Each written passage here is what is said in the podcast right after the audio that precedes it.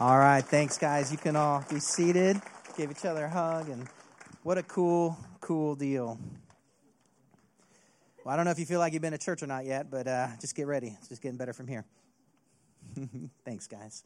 So, I have the privilege this morning of handing the microphone off in just a moment. And let me just introduce this man as my friend. So, there are a few people in my speed dial when I have to just get my head right that I trust, that I call and say, okay, you already know that I'm crazy, but you love me in the middle of that crazy, so help me walk through whatever this thing is that I'm walking through. And this man that's going to come up is one of the guys in my speed dial to do that. Um, he's been my direct report boss in the past. Uh, but that's not the case today. Today, he is our friend, um, one of our partners in ministry, and uh, my personal good friend. Would you help me welcome Pastor Gary Emery as he comes and he is going to share with us this morning? Well, good morning. What a cool day. I just I'm looking for a place here for my water but I don't want to. I don't want to dislodge the rocks. I, I was a little worried that when you were giving them all rocks and talking about a membership meeting later, that they could take up stones to stone you. Yeah, not good. Not good.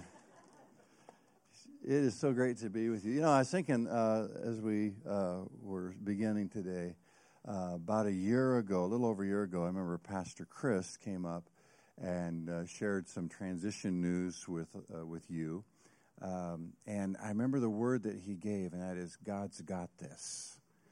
And um, I just want to affirm to you that it's been so cool now to see what God's doing. And God's got it in the past, He has it now, and He's always going to have it. God's just got this, right? Amen? Amen. I so love all of you. Um, Pastor Mike and Christine, I, love you so much, and I, I know what it is like to take your family and scoop it up and move a big distance move and and to restart simply because God said to. And um, you guys are my heroes, and I love you, and I appreciate you, and respect you, and I'm so thankful to God for you. And uh, these uh, folks that stood up here, the new members, and also uh, the church leadership. It's just been so cool to work with these guys. Um, so you understand how blessed you are just to have the wisdom and safety of, of really, really strong, healthy people that help give leadership. We'll talk a little bit more in a way about that in a little bit. So I'm just uh, so thankful, and I can't wait to see what God's going to do next. Um, we're going to be in Romans chapter 8 in a second. Before we dive into that, I want to make one uh, more introduction. Um, all of us have uh, things in our life that kind of drain us, drain our tanks, and things that fill our tanks, right? You know what I'm talking about? So the work that I get to, I oversee, help oversee about 100 churches on the West Coast, and, and I get to work with pastors and leaders, and we get to help start new churches on Pastor Chris and Lisa. By the way, I got a text from Pastor Chris uh, this morning, texted me praying for the service today, and actually I really appreciate it, except the fact I think he's sitting by a pool in Puerto Vallarta, and I told him I hated him. So, uh, so he helps us with church planning stuff, and, and it's so cool. But, but I also have to work with a lot of the messes and uh, sometimes slog through some administrative things and deal with some stuff that can be pretty, pretty draining at times, too. And um, but I also have stuff that, that fills my tank. And one of the things that, that fill my tank is that I love restoring old cars. That's just what I do for fun. The only problem is I'm not very good at it. I'm not very mechanical. And uh, so a friend of mine, uh, Brian, is with me today. Everybody say hi, Brian. Brian is one of my buddies from uh, Springfield. And he came to me a while back and he said, Gary says, if you get this old BMW, because he had one like mine, he said, if you get this old BMW, he said, I will help you restore it. And he is a a genius at that kind of stuff. And I didn't know if he knew all he was getting into, but uh, so he he said yes. Yeah, so we've been working on this car. It's just so much fun to to be you know working on car. Actually, he works on the car. I hold the flashlight, and uh, and we talk about Jesus, and we talk about politics, and we talk about sports. Go Ducks! Is that an Oregon Duck shirt over there? I'm just feeling the love, man.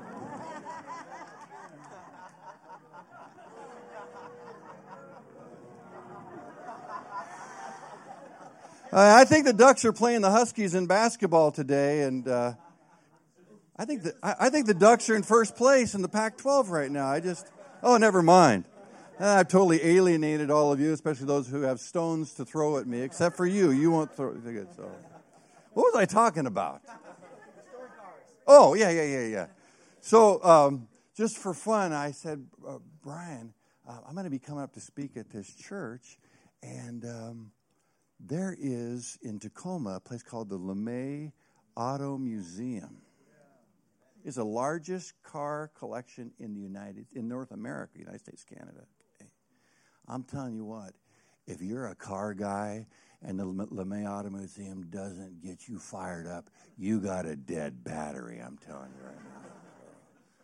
But so great to have you, and it's just been super duper. And uh, so we're going to dive into to Romans 8.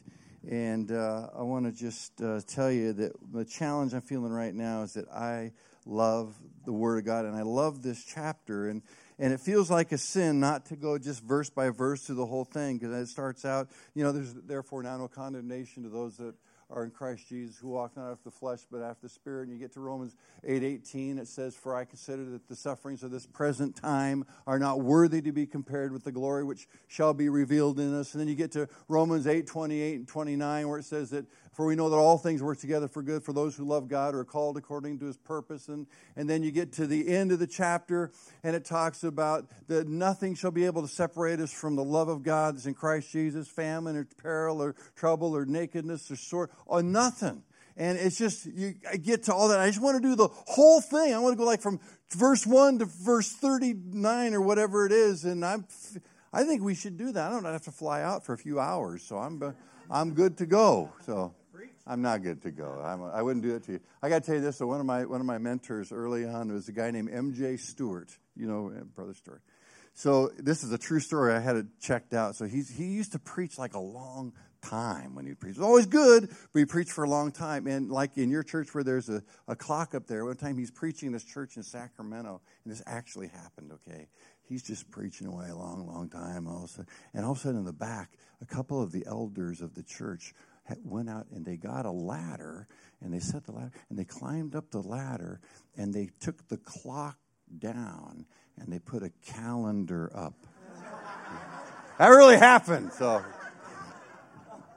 that's not going to happen today. So because here's what we're going to do: we're going to zone in on just one on, on one verse, uh, and it's verse 14. I love this. It says this: "For as many as are led by the Spirit of God." they are the sons of God. Okay? I want you to say that with me out loud. I think it's printed up there. Read it out loud. Ready? Go. For as many as are led by the Spirit of God, they are the sons of God.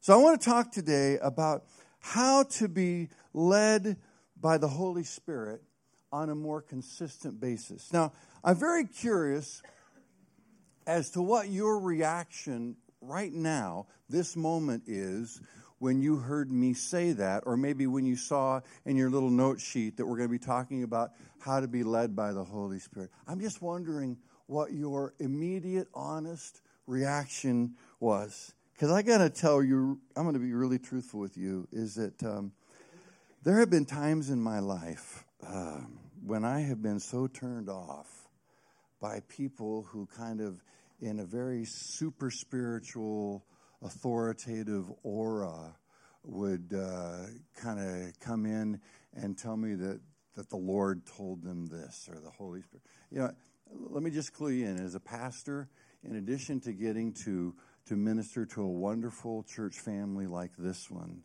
and to be able to involved in all of that, from time to time, this happens to all of us, we will get these kind of free radicals that kind of swing through, or I call them like floating kidneys in the body of Christ, you know, and they'll kind of they'll kind of scoop in and they'll make a beeline. I mean, first moment they're in the church, they'll make a beeline for the pastor, and afterwards say, "The Lord sent me here to tell you this." It's usually a word of great condemnation, you know, or something like that, or or the Holy Spirit wants me to tell this and that, and and you know, because we're pastors and we love people, we just kind of try to love them through that moment and, and try to protect the flock from that kind of stuff. But some of it kind of can stick inside you a little bit. So I got to confess that there have been times in my life where my immediate response toward people saying, the Holy Spirit led me this, or, or I think God's saying this, or whatever, my first reaction sometimes has been less than, now I may mask it pretty well on the outside, but inside, my reaction's not always the best. But then I read this scripture, and it says, but as many as are led by the Spirit of God, they are the sons of God. Really, if you think about it, what it's saying is not just that it's okay to be led by the Spirit of God, it's not just saying that it's good to be, but it's really a mark of your identity. It's, a, it's like your, your evidence of your genetic spiritual code. It's part of being a person who loves Jesus Part of being a child of God means you're going to be led by God's Spirit. All right? So I got to come to grips with that. So, what I want to share with you some stuff is just some honest stuff that might be for those of you like me. Maybe you're a little bit more analytical, cerebral. Maybe you've had some experience that you kind of go like this with all this kind of stuff. I want to share some things with you that, that I think will be helpful. But before I do that, I want you to stand with me, okay? So here's the deal I've been honest with you, okay? I've opened my soul up a little bit here. Now I'm asking you to be honest with me and with each other. So I'm going to get you to talk to a couple of people I know everybody, a lot of people get nervous talking to the people in church. I'm standing up here in front of all of you. I get a little bit nervous too. I'm going to speak for probably 25 minutes. And uh, so you get to speak for about four minutes, okay?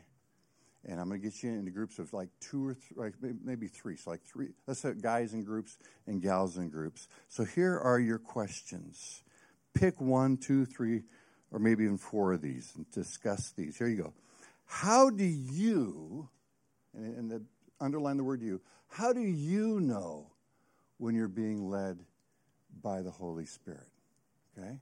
Second question Describe a time when you were confident that the Spirit of God, Spirit of God was leading you, and then later, either rightly or wrongly, you questioned whether or not that was really happening.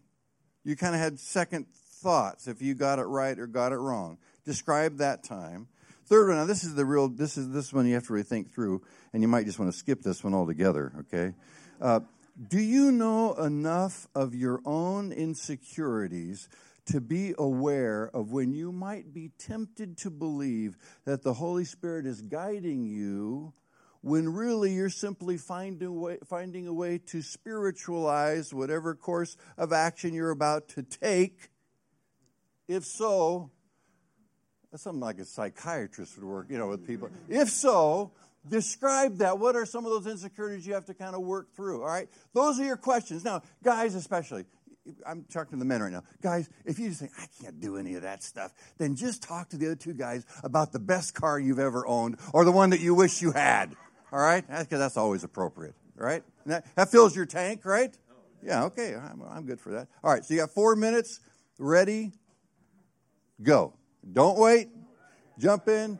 The questions are up there. We'll scroll those questions around. Keep scrolling the questions around on the screen so you can see them. Okay.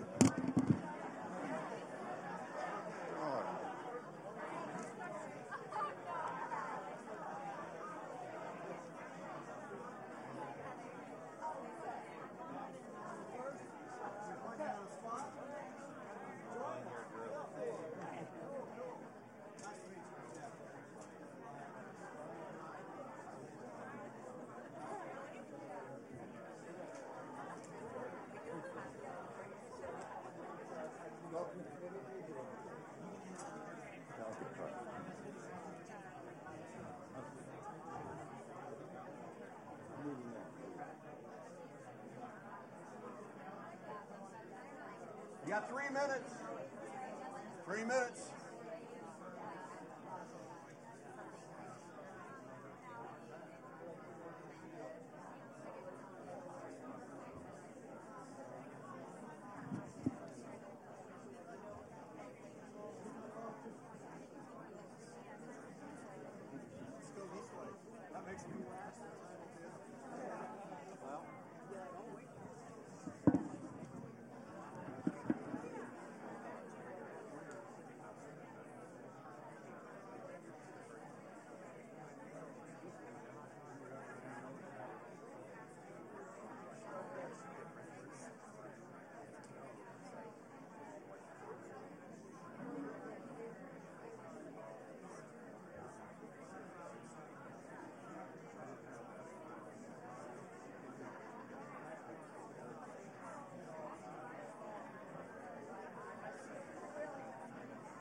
Got two minutes.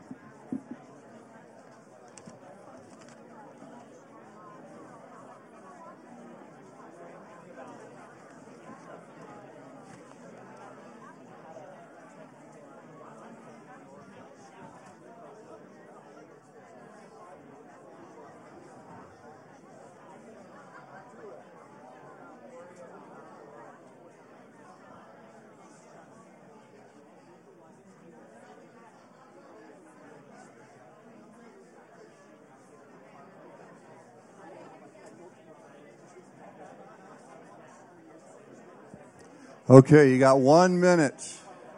One minute.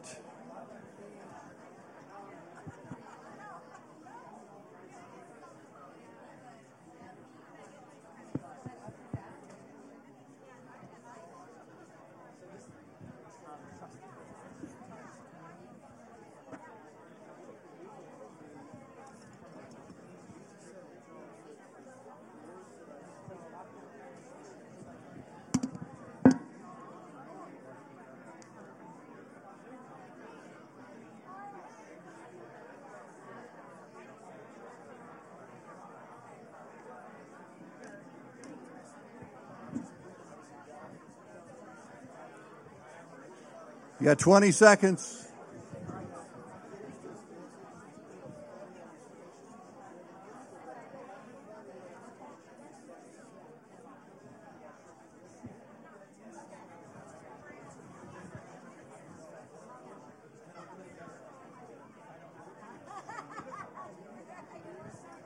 Okay, why don't you give yourselves a big hand? Great job, church, and go ahead and be seated, all right? Way to go. That wasn't so bad, was it? All right. Let's go ahead and be seated. We're going to dive in. Some of you may need to finish those conversations like maybe over lunch today at church, after church, or whatever. That'd be really cool. All right. So, Romans 8:14. Let's let, let, us say it aloud together again today. If we if we memorize this scripture today, that would be a great thing for all of us. Let's read it together out loud. Ready? Go. For as many as are led by the Spirit of God, they are the sons of God. How to be led by the Holy Spirit on a more consistent basis. I want you just to jot these down. I want to keep these practical, simple, and honest. There's a little place for you in your sheet, uh, note sheet to write these down. The first one is this Remember, this is an art, not a science. The whole thing about trying to learn to hear uh, God's Spirit speak to you, uh, to get uh, a sense of direction, to hear God's voice, it's really more of an art than it is a science. I'm, I'm married to an artist. And uh, my wife and I will be celebrating 40 years this summer. I can't believe it. We got married when we were like 12, so that's why. Uh, but uh, yeah. So, but the main thing about uh, being married to an artist is what I've, I've become convinced that one of the differences between artists and non artists is that artists notice things that the rest of us kind of move past way too quickly. For instance, I was driving with Jonelle down uh, freeway the other day, and and uh, she looked at, she said, "Oh," she says, "Look at that! Look at those cloud formations." She said, "What do you see? Uh, what, what colors do you see?" I said, "Oh, it looks gray, you know." Nimbus, you know, I don't know. Looks like it's going to rain. Hello, it's Oregon, you know. And she says, No, no, no. Look, she says, It's gray and it's white up in there. It's a little bit of blue. There's a reddish maroon here, and then there's a yellow back in it. Do you see that? And when she when she directs me to it, when she really helps me see, I can see it all. But that's the way artists think. That that's that's the way an art artist is trained to see. See, I'm more of like I see things like a scientist. Scientists like formulas, you know, like we say, you know, one plus one equals two, okay? We, if, God, if you will do this, and if I do this, then this will be the result. I, I, I approach life that way. That's the way I think. I'm an if then person. It probably started when I was a kid playing with my chemistry set. How many boys grew up playing? You're all boys today. If you're today, you're boys. Okay, we've already talked about fun cars. Now, be honest. How many of you guys grew up with a chemistry set when you were little? Okay, you look around. Look around. Listen, they don't trust kids with chemistry sets anymore. And it's because of all of us who went before. I can I loved it. I get the little chemicals out and you know and you mix them and then you get your formulas and you put it on the I learned though a painful well my brother learned a painful lesson.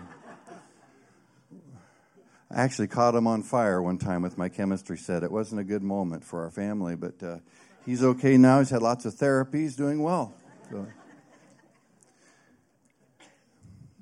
But so much of, of living the Jesus life is more about art than it is a formula. Even this how to message, that could sound like a formula, but it's not. It's not. This is simply, if you'll do these things, if you'll learn these things, it will help you develop in this art of trying to hear God's voice. I watch my wife paint, and uh, part of part of being an artist is you make a lot of mistakes along the way and you have to start over and you have to sometimes scrub things out and sometimes she'll actually take her, her watercolor and she'll take her canvas and she will take water and she will scrub it off and she'll start over sometimes she'll just wad the whole canvas up and completely start over because that's how you learn and we got to learn to be led by the holy spirit and we got to understand that this is really not a science, it's an art. Okay? Second thing, jot this down. Maintain a certain humble reality that says this, that you're saying this inside of yourself. You know, I could be wrong here. See, I'm not talking about the times that you're actually wrong and how to handle that. We're going to talk about that a little bit later. I'm just talking about the wisdom of, of being able to develop a good, healthy attitude inside of you that says, you know, I think the Holy Spirit is leading me this way. I think I, I think I'm hearing the Lord say this. And having confidence in Him, but a healthy kind of, of humble uncertainty because the Bible says in 1 Corinthians chapter 13 that we see through a glass darkly, you know. We see shadows and images. And, and another place it says that we know in part. We, we don't know everything. We don't understand. We don't always hear everything correctly. We want to. We don't want to miss it and screw up and goof things up, but that's the way we see things what I have learned is that part of, of hearing God is that I keep a humble spirit, one that says, I don't have to, I don't have to always be right. I want to be. I mean, how many just want to be wrong, you know? I mean, I learned in marriage that you could either be right or you could stay married, you know? Okay? I don't always have to be right. I don't always have to even appear right. I just need to be honest about it. And the way that I'm trying to live my life is that I just want to honestly follow God the best I can. Does that make sense?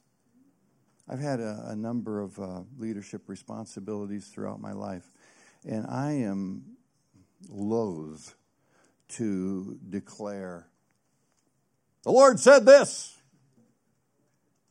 Even, even, even at times when I feel like the Lord really did say it to me.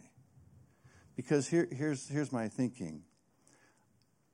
If, if the Lord really said something to me, and if I just say what that is without saying, Thus saith the Lord, if I just say it, or if I'm feeling led that we're supposed to go a certain direction, and if I just humbly, graciously lead in that direction, guess what? Godly people, it will register with them and they'll say, absolutely, yes, we're going that direction. if it's really from God, they'll know. They'll get it, right? And no amount of me, oh, the Lord, oh, no amount of that will convince them if they know down. Do you understand what I'm saying? I just want to try to speak the truth as I understand it the best I can and to keep a humble spirit saying, you know what? I'm trying the best I can to hear from God, but sometimes I miss it. Does that make sense? That's, that's part that's part of learning how to hear Him in a more consistent basis because we're learning as we grow, all of us. You know, some people, I don't know if you've ever observed this, I'm sure you have. Some people will use the Lord told me as kind of a trump card, okay? Now, I'm not talking about the Donald this morning, okay? Interesting parallel there, though. It's kind of so. I'm playing a, a card game a while ago, uh, a couple weeks ago, with, in fact, Pastor Chris was there, playing Rook. Have anybody ever played Rook? Okay. So in Rook and in other card games, there's this thing called the trump card. And when you have a trump card in your hand, you, are you, just waiting. You're, other people are playing their card, and you know, you said, you know you're going to take this hand because you have the trump card. And when it comes around to you, you lay it down and you win the hand. It's like an automatic boom. Okay. I've learned that some people use, the Lord told me this it's kind of a trump card. I've seen it done in marriages sometimes. I've seen it done in families, seen it done in, in church situations. And, and, you know, if somebody says that and you're in a meeting, well, the Lord told me, then what are you supposed to say? Well, you know, I guess if the Lord told you, what, you know, who am I? You know, I can't. It's like the trump card. Listen, I don't play trump cards. Okay? I just want to be honest and try to hear the Lord the best I can. Does that make sense? So keep a humble attitude. Says, you know, I could be wrong. I don't want to be wrong, but I could be. Third thing. Are we good? Are we good so far? All right. Third thing. We, we kind of got to hurry up right now, okay? So, so somebody say, hurry up, okay? Brian, say, say drive faster. Drive, drive faster. Thank you. Turbo time. Number three. Be willing to look and sound a bit foolish at times. Now, not wacko, but, but listen carefully. Sometimes the things that the Holy Spirit will direct us to do will run counter to human thinking. And it's not because the Holy Spirit is stupid or foolish. In fact, God has the biggest brain in the universe. Okay? So much so that the Bible says in Isaiah 55, For my thoughts are not your thoughts, neither are my ways your ways. For as the heavens are high above the earth, so my ways are higher than your ways. And because, because of what God knows, that even if he tried to describe it, we wouldn't understand it. Because of what he knows, sometimes he will lead us to do things that on its surface may initially seem foolish to yourself even before you say, I don't want to do that. That sounds that sounds crazy. Listen, sometimes, sometimes, not all the time, sometimes I'll ask you to do things a little bit foolish. There's a, a college up in Portland, uh, liberal arts college, uh, pretty rowdy, um, pretty rowdy reputation called Reed College. Anybody ever heard of Reed College? And Reed College has a tradition, unfortunately, that every year they have a festival. It's um, where they kind of take over several blocks uh, around this uh, campus area, and the police actually cordon it off so that people from outside don't come in and they literally turn their backs on everything that's going on behind them with the students because it is, I'm just going to say it, it's just an orgy of sex and drugs and anything and everything that you could imagine happening right out there in, in public. And they've been doing this for years. And so there's this wonderful, a few years ago, this wonderful group of people who love Jesus. And this event is coming up, and they're thinking, what are we going to do? And one of them gets this idea that turned out to be from the, from the Lord, but it seemed pretty crazy at the time. And so what they did, they went out and got a permit from the people in charge of the event to allow them to do this. And right in the center of this courtyard area where this pagan festival's going around all along, they build a little small building, a little booth, very small, for uh, big enough for like two people. And on the outside there was a sign that says, Confess your sins here. and they were scared to death. I mean, they didn't know they were going to get burned or, you know, or what was going to happen. And so they prayed a lot and they, they started the thing out. And late into the first night, I mean, things are getting really crazy outside. Late in the first night, this one bedraggled person uh, comes in and sits down, and a person from the ministry um, that loves Jesus is sitting across from this person. And the individual starts to tell about all of his sins. And the believer in Jesus stops him and says, No, no, no, no. You don't understand what we're doing here. This is not a place for you to come and confess your sins. This is a place for us who know and love and follow Jesus to confess our sins to you. You see, we have failed because we have been judgmental and cruel. And I said, I have failed because I've made this whole thing about Jesus, about me, rather than others. And I've neglected the poor and the needy. And I've been self absorbed. And I want to know could you ever forgive me? And the other person just sat there stupefied. And they couldn't even speak. And tears began to well up in their eyes. And they said, I absolutely will forgive you. And then they, then they said these words What you are doing here is really, really important. And they left and they went and got somebody else, said, You got to go in there. And they went in over and over and over again. There is this what's happened is there's this little island of revival in the midst of this sea of despair. Why did it happen? Because somebody was willing to obey the Holy Spirit in something that on its surface probably sounded a bit foolish. I'm not saying wacko, crazy, nuts. There's, there's a process to learn this, but sometimes we've got to understand that God's thoughts go beyond our own. All right, number four. Number four, and I think this is probably the most important thing of anything I'm going to say today stay fresh and steady in God's word. Okay, this is probably the most important thing of all. See, God clearly, definitively speaks through this book. This book is not just man's idea about God, this is God's ideas about everything. This is, this is what I would call the objective. You know, we have the subjective and the objective when you are praying and you get a, maybe a sense of something, you feel like maybe the Holy Spirit whispered something into your heart, or maybe you had a dream and, and it was a special dream and you wondered if it was a dream from God, or maybe you just some kind of nudge or impression or whatever. All of those things are subjective. Okay? They're subject. They happened inside of you. How do you know for sure? How we know is that we take what is subjective inside of us and we lay it alongside of what is objective here because this is never going to change. What it was, uh, the, the, the words here have never changed from the moment they were written. And God never contradicts himself. So if he said something here, he's not going to say something different inside of you because he's not, he's not inconsistent. People are, you know, people will say one thing one day and one thing the next. That's what we're in a political, political season right now. I mean, look at it. That's what they do. Okay? And you know what? You and I do that too sometimes, but God never does.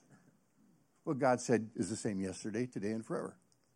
So if God says something, or we think maybe God said something to us inside here, we got to weigh it against what's here and then decide whether it's true or not. Or we decide upon the validity of the subjective on the basis of the objective. Now, let me tell you kind of how it works.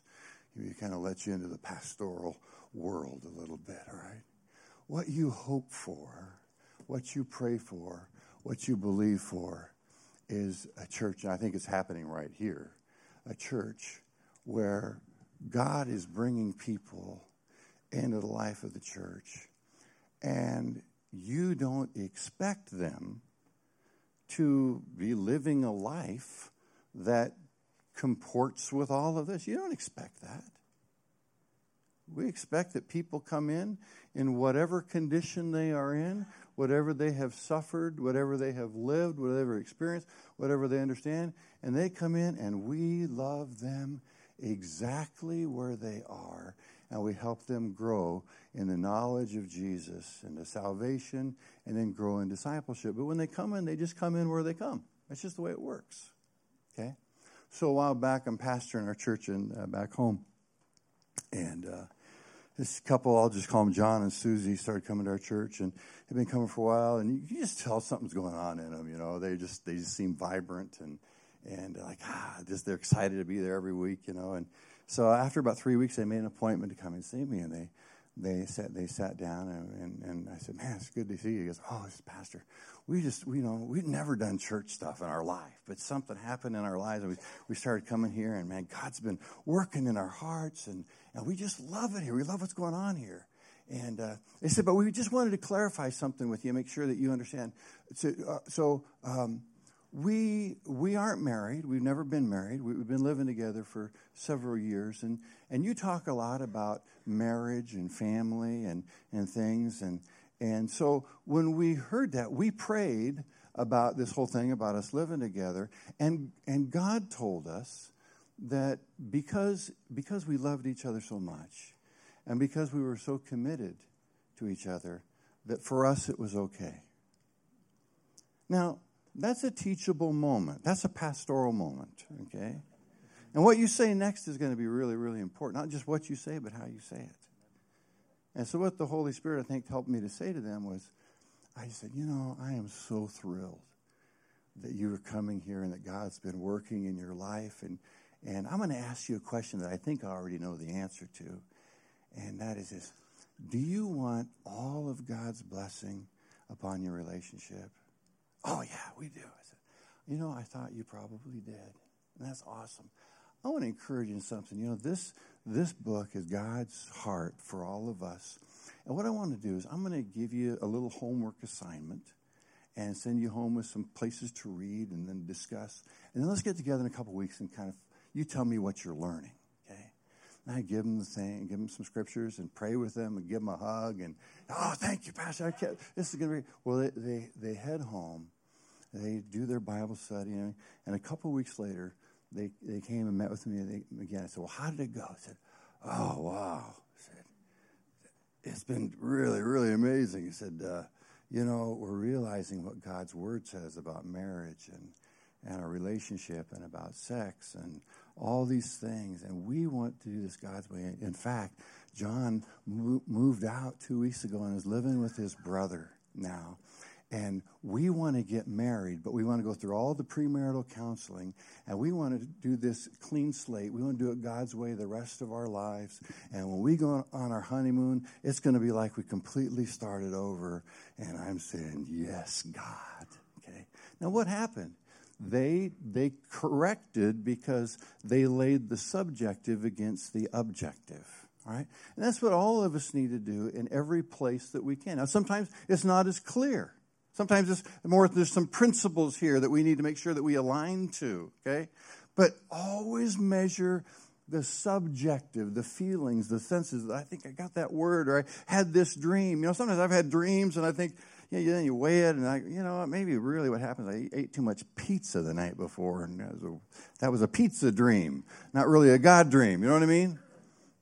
So weigh the subjective against the objective. Okay, let's move on quick. We got uh, a few more things to cover, but now I am in overdrive and we are moving good. Okay, number five, learn to make soundings with honest people. Soundings. I want to describe that in a moment. Um, kind of works like this. Uh, anybody here uh, a, a, Navy uh, vet by any chance? I know Brian is. So, any other Navy folks here? God bless you. Thank you for your service. All of you in the military, thank you. Uh, you know, the Navy didn't invent sonar. I got news for you, okay? God invented it, and it was the dolphins that discovered it, okay? Because dolphins, as these beautiful mammals, as they go through the water, they don't have the kind of eyesight that they would love to have, I'm sure. And instead, what they do is they send out little beep, beep, beep, or whatever they do. I can't. I used to do the flipper imitation, but that's when they're outside the water. So it's more like blah blah blah blah blah. Anyway, whatever. And uh, so they send that out, and and it hits the rock, the wall, the floor, the whatever it is, and it bounces back to them, and then they know if they're on course or not. They know if they need to turn, if they need to stop, if they need to go another direction. It protects and directs them. It's they're sending out soundings. Now the Bible says this in Proverbs chapter 15 verse 22. It says it says that there is safety in the multitude of counsel. Okay? So one of the ways that we can move safely in trying to hear the Spirit of God and be led by the Spirit on a more consistent basis is that all of us should have, I, I, I, know I do, should have people in our life that love us, that are honest with us, and hopefully they are godly people and that we can kind of bounce it off of them. So I can say to them, hey, I was praying and I, I think I think this is what I heard. I think this is what I'm supposed to do. What do you think? Yeah, and, and, and hopefully they'll be honest with me. And maybe two or three people say the same thing. And if I'm wise, then I need to heed that because that's how that's going to be affirmed or confirmed in my life. And if I'm just hearing something and, and, and when I'm bouncing it off, everybody that I know and love and trust are saying, no, no, no, then I got to be very, very, very careful about moving ahead with something like that. Okay? Learn to do soundings. Think like the dolphin. Okay? Number six, do some soul searching. Know yourself well enough that you can alert yourself to things that really are born more out of your own insecurities, your own hurts, and your own fears. We kind of wrestled with this in our conversation. Here's the deal I don't really know me. I mean, I'm 50, I'll be 59 years old here in a few weeks. And um, I've been with me most of my life. Been a few moments I wondered where I was, you know, I don't know. But, but as much as I know me, I don't really know me. And guess what? As much as you know you, you don't really know yourself either. Not to a large degree, you do. But there's a lot of things that we do sub that we do because of subconscious things that we don't even think about. We get so used to it. You know who knows us? God knows. That's why I love David's song in 139, uh, Psalm 139, where he starts out, Lord, you have searched me and you know me. You know when I sit down. You know when I rise. You know the word that's on my tongue before I say it. You know my thoughts from afar off. The Lord knows. He knows, he knows not only what we do, what we say, He knows why we do it and why we say it. And here's what I've learned. That, that, now, these are just regular glasses, but if I had sunglasses like Pastor Chris is probably wearing this morning, I would be looking at life through those colored lenses. Okay? and I would get so used to it that I wouldn't notice the effect that it has on the way I see things, you see. And all of us look at life and we listen and we hear stuff inside in part through the lens or through the filter of our own experiences, our own insecurities, our own struggles, our own hurts. Does that make any sense? I mean, I've learned that sometimes I was I was working on something one time, and it was like it was like I realized that you know what? Yes, God, I want to hear you, but I want to hear you right here. I want to hear you. I want to hear you say what I what I want you to say because it affirms something that I feel inside somehow that is born out of something that's less than whole inside of me. Are you okay right now? Because you know, if you just nod your head, I could, I could, ha- I could pay you for being my psychologist this morning because that's what we're working through. But all of us do that. We all, everything that we experience, we experience and filter it through what we know, what we've experienced in life, and sometimes we don't even know why.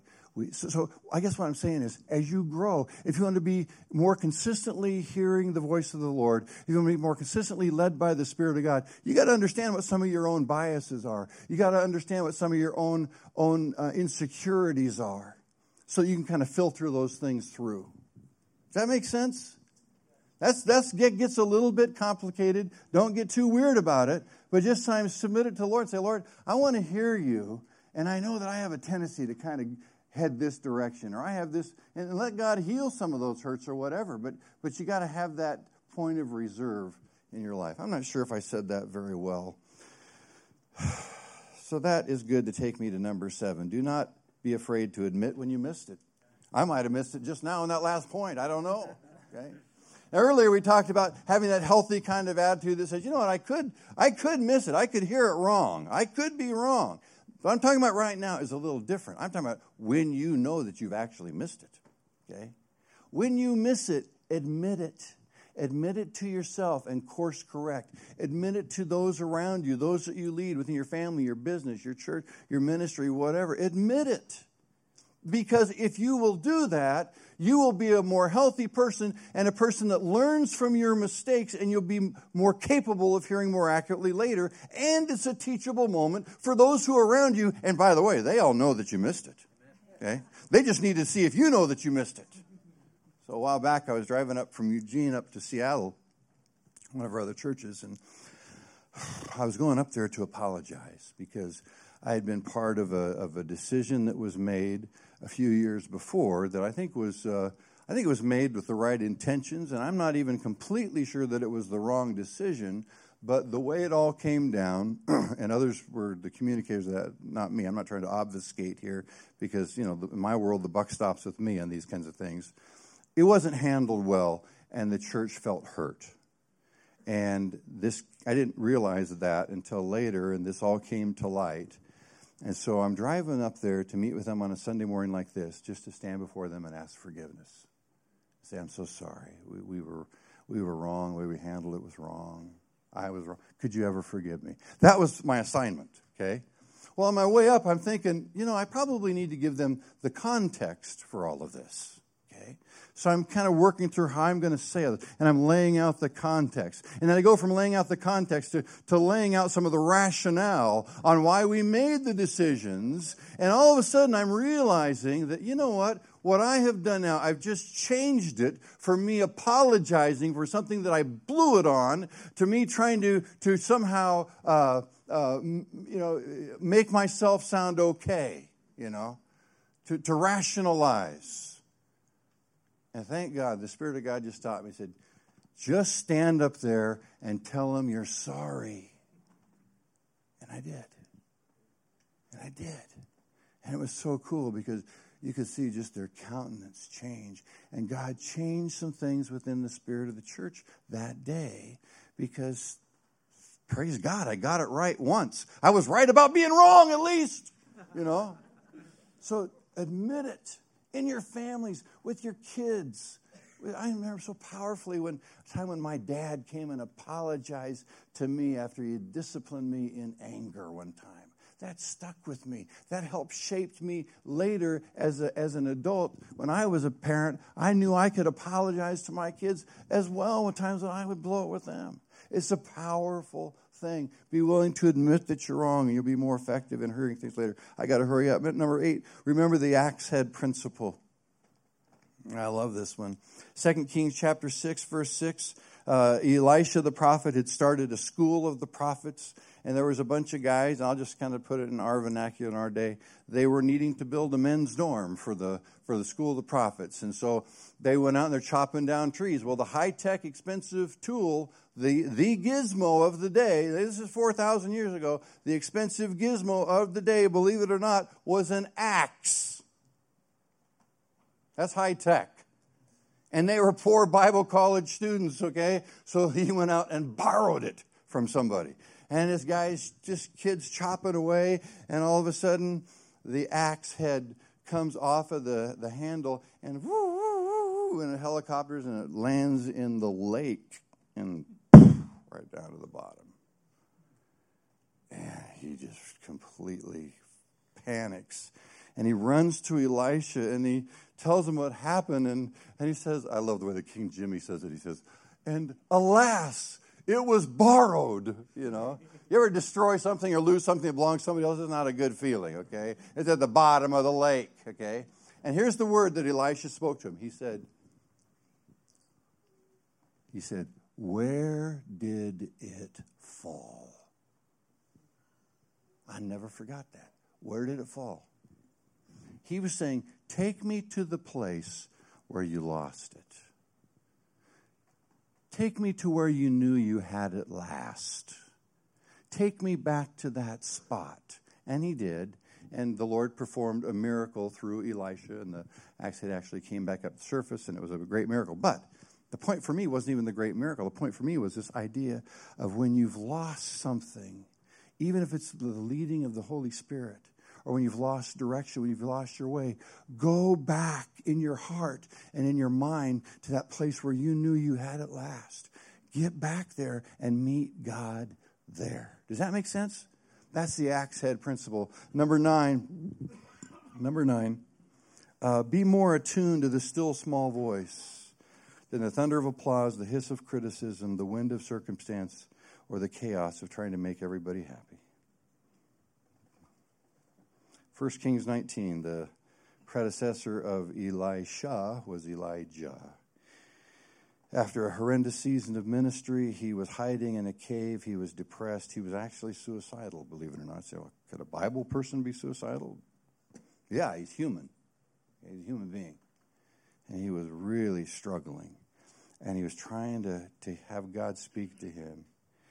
And verses 11 through 13, it describes these series of cataclysmic events.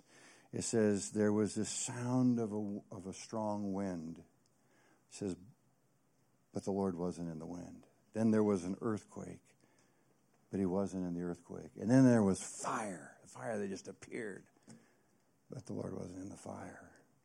And then it says there was a still small voice. And God spoke to Elijah, and he heard him in that still small voice, and he moved ahead with the things that God had told him to do. Listen, the Holy Spirit never shouts at us, He whispers to us. And if you're in a tumultuous time and there are earthquakes and fires and winds and everything else, and you have all these people yelling at you, do this, do that, and you're feeling the heat, I want to encourage you to do what I have learned to do over and over again, and that is to get quiet before God and to hear the still small voice. Number 10. Number 10, this is kind of a add-on bonus thing. So this is you're getting this one for free. I added this in in part just because I couldn't I don't like the feeling of something 9 points. You got to have 10. You just got to have 10, okay? But honestly, I came across this. I thought, you know, this is just good, solid stuff. I don't have a scripture for you. It's probably not the best conclusion in the world, but here it is. Test the leading of the Holy Spirit against the four way test. Okay? Now, I'll tell you where I got this. We have any Rotarians out here? Any guys that are in Rotary Club? Any Rotarians? They have Rotarians in Seattle? Okay, all right. Um, they're good people. They do good things. It's kind of a, a, a, group of businessmen that do wonderful things for the community and the country. They have this little thing they call the four way test. And I, I heard it one time. I thought, wow, that's really good for us to test what we think God's maybe saying to us. Here's their four way test. The first question is Is it the truth? I don't mean can somebody believe it's the truth. Can you get can you twist people's arms and get them to believe the truth? Is it the truth? If it isn't, it's not from God. Secondly, is it fair to all concerned? Does it take everyone into consideration? Number three, will it build goodwill and better friendships? And finally, number four, will it be beneficial to all concerned? All right. Stand with me. I told you there's a weird ending there. It's kind of so you know for me in my ending I just I just check done. But in reality, this is something that we are going to be learning and growing in the rest of our lives. Right? Could you say that scripture with me one more time? For as many as are led, say that, for as many as are led by the Spirit of God, they are the sons of God. How many want to grow in your ability to hear the voice of God? How many want the Holy Spirit to guide him and direct him? And maybe you're like me, maybe you're not like me, maybe you've been turned off by stuff or whatever. Listen, don't don't throw stuff out that's genuine, beautiful, wonderful from God. Let's just live it. Let's learn. Let's grow in it. Listen, it'll save tons of heartache in your life and in your marriage and your family and your ministry. It'll make a difference not only in you, but in all the lives of people that you will touch. And you will not do it perfectly, but if you will commit to growing in this the rest of your life, you will. I believe it. Let's pray. Father, we love you so much. Thank you, God, that you don't uh, treat us like pawns in your game. Or thank you that we're not just, you know, people out there doing your bidding. Are our Father, and we are your children. We want to hear your voice. I thank you, Lord, for this amazing church. I pray, God, that you would bless it so much. Bless our pastors. Bless all in Jesus' name. Everybody said amen? amen. I went too long today, but God's going to forgive me, right? All right. Go ahead and give somebody a hug. Pastor Andrew, come up. Got one more thing we need to do before we take off today. Hey, let's give these guys a big hand. Could we thank them for doing a great job?